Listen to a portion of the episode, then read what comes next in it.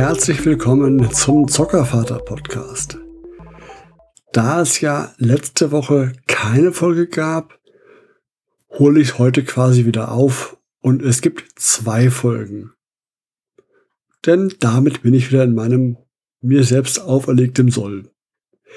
Dieses Mal noch ein kleiner Ausflugsbericht.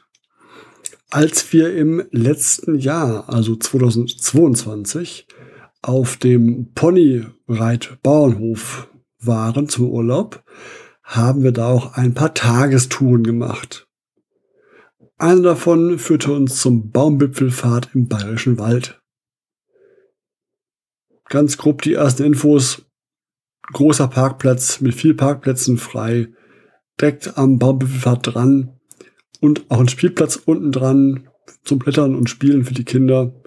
Nicht riesengroß, aber nett für danach. Der Pfad selbst ist ungefähr 1300 Meter lang.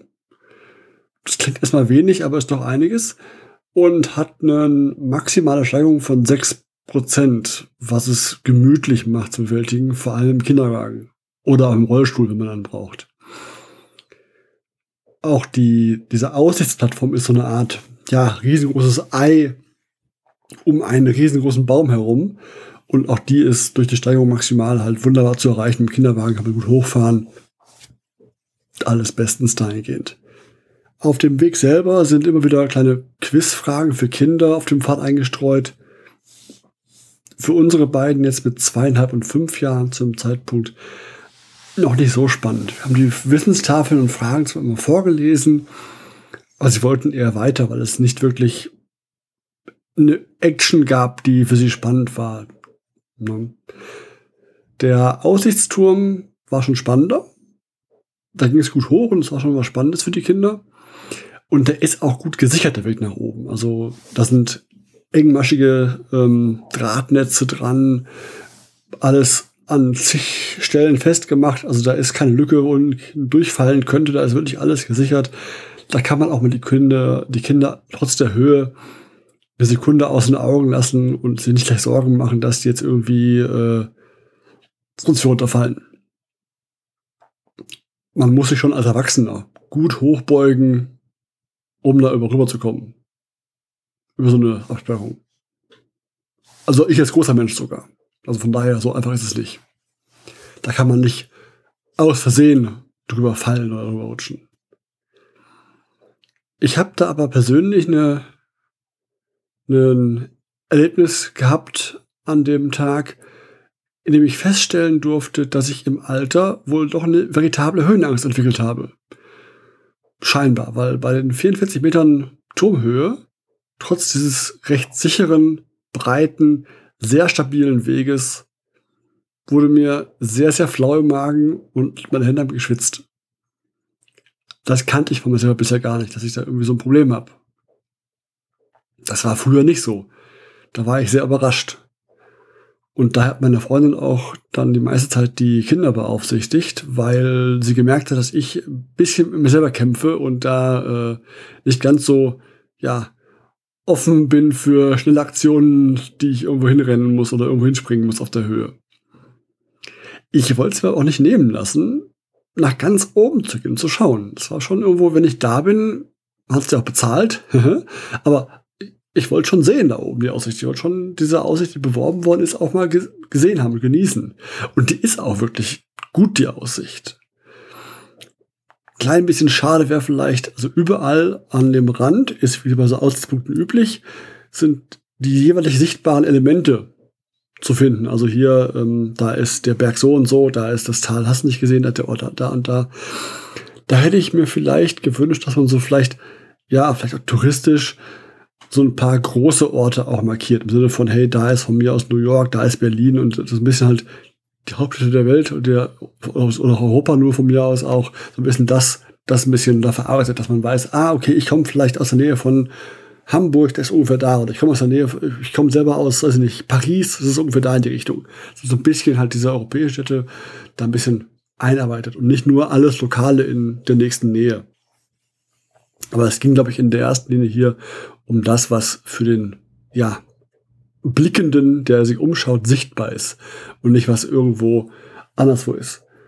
Andersrum, bei anderen Baumwipfelfaden, da haben sie es gemacht, da haben sie entsprechend, also in diesem Ei oben haben sie die anderen Pfade, die es auch gibt in Deutschland und in Europa, die sind markiert, im Sinne von, in der Richtung liegt halt der Pfad so und so, das ist markiert. Ansonsten, wie gesagt, oben tolle Aussicht. Was es noch gibt, ist unten wieder, ist eine Pflanzen- und Gesteinsfreigelände. Und da waren die Pflanzenbereiche, waren jetzt im Spätherbst nicht wirklich spannend, weil da ist halt, da blüht nicht wirklich viel im Herbst, wo wir da, da waren. Deswegen, das war so, man geht durch, man sieht, naja, da könnte was blühen, wenn es halt, halt Sommer wäre oder Frühling wäre, aber aktuell ist halt da eher so halt Herbst und bald Winter.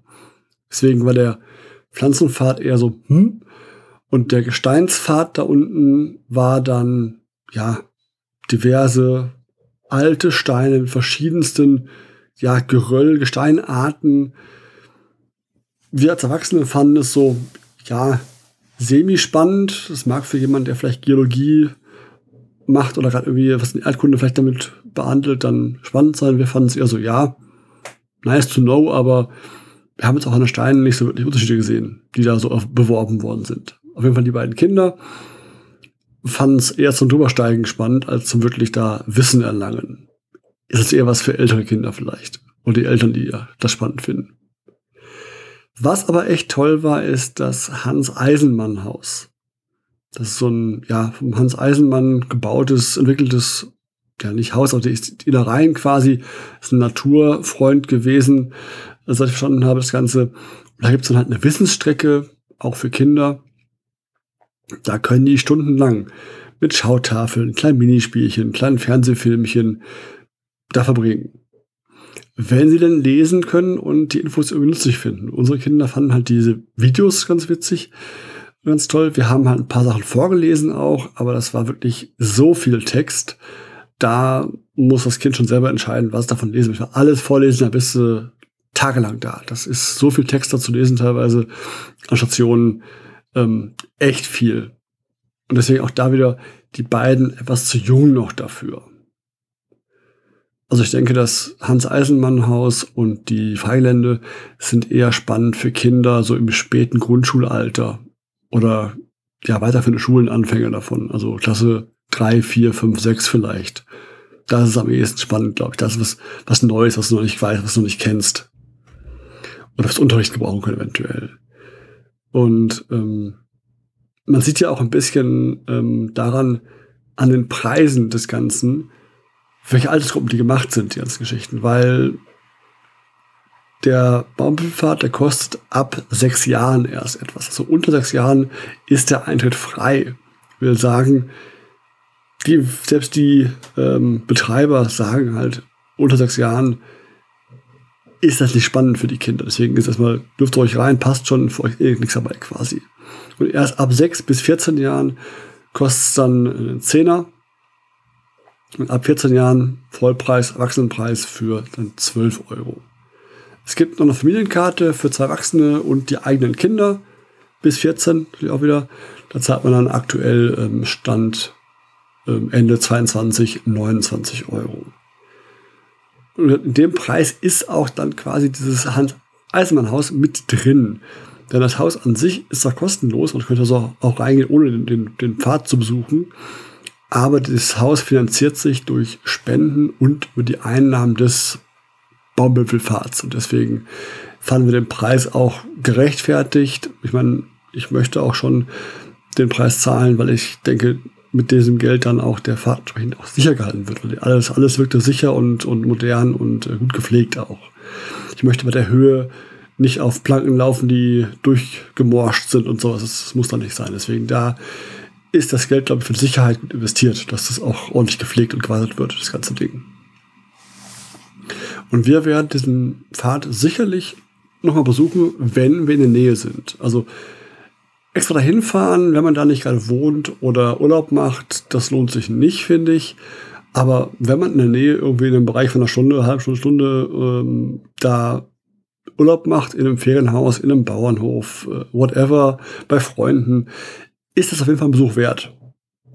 Overall haben wir mit dem Hans-Eisenmann-Haus, was das längste war, wo wir waren, wirklich, haben wir knapp fünf, sechs Stunden da verbracht, wirklich. Also mit einem kleinen Boot zwischendurch, so Päuschen gemacht den Kindern, weil die was essen müssen, Pinkelpause und sowas Sachen gemacht, aber der Fahrt war Stunde. Das längste war das Ei rauf runter und danach waren halt äh, bisschen durch den Geröll und Gesteinsfahrt und den Pflanzenpfad kurz durchlaufen, aber da eben da nicht, nichts zu sehen war, war es recht kurz. Und das Haus halt, wo wir auch dann durch sind, geschaut haben auch ein bisschen.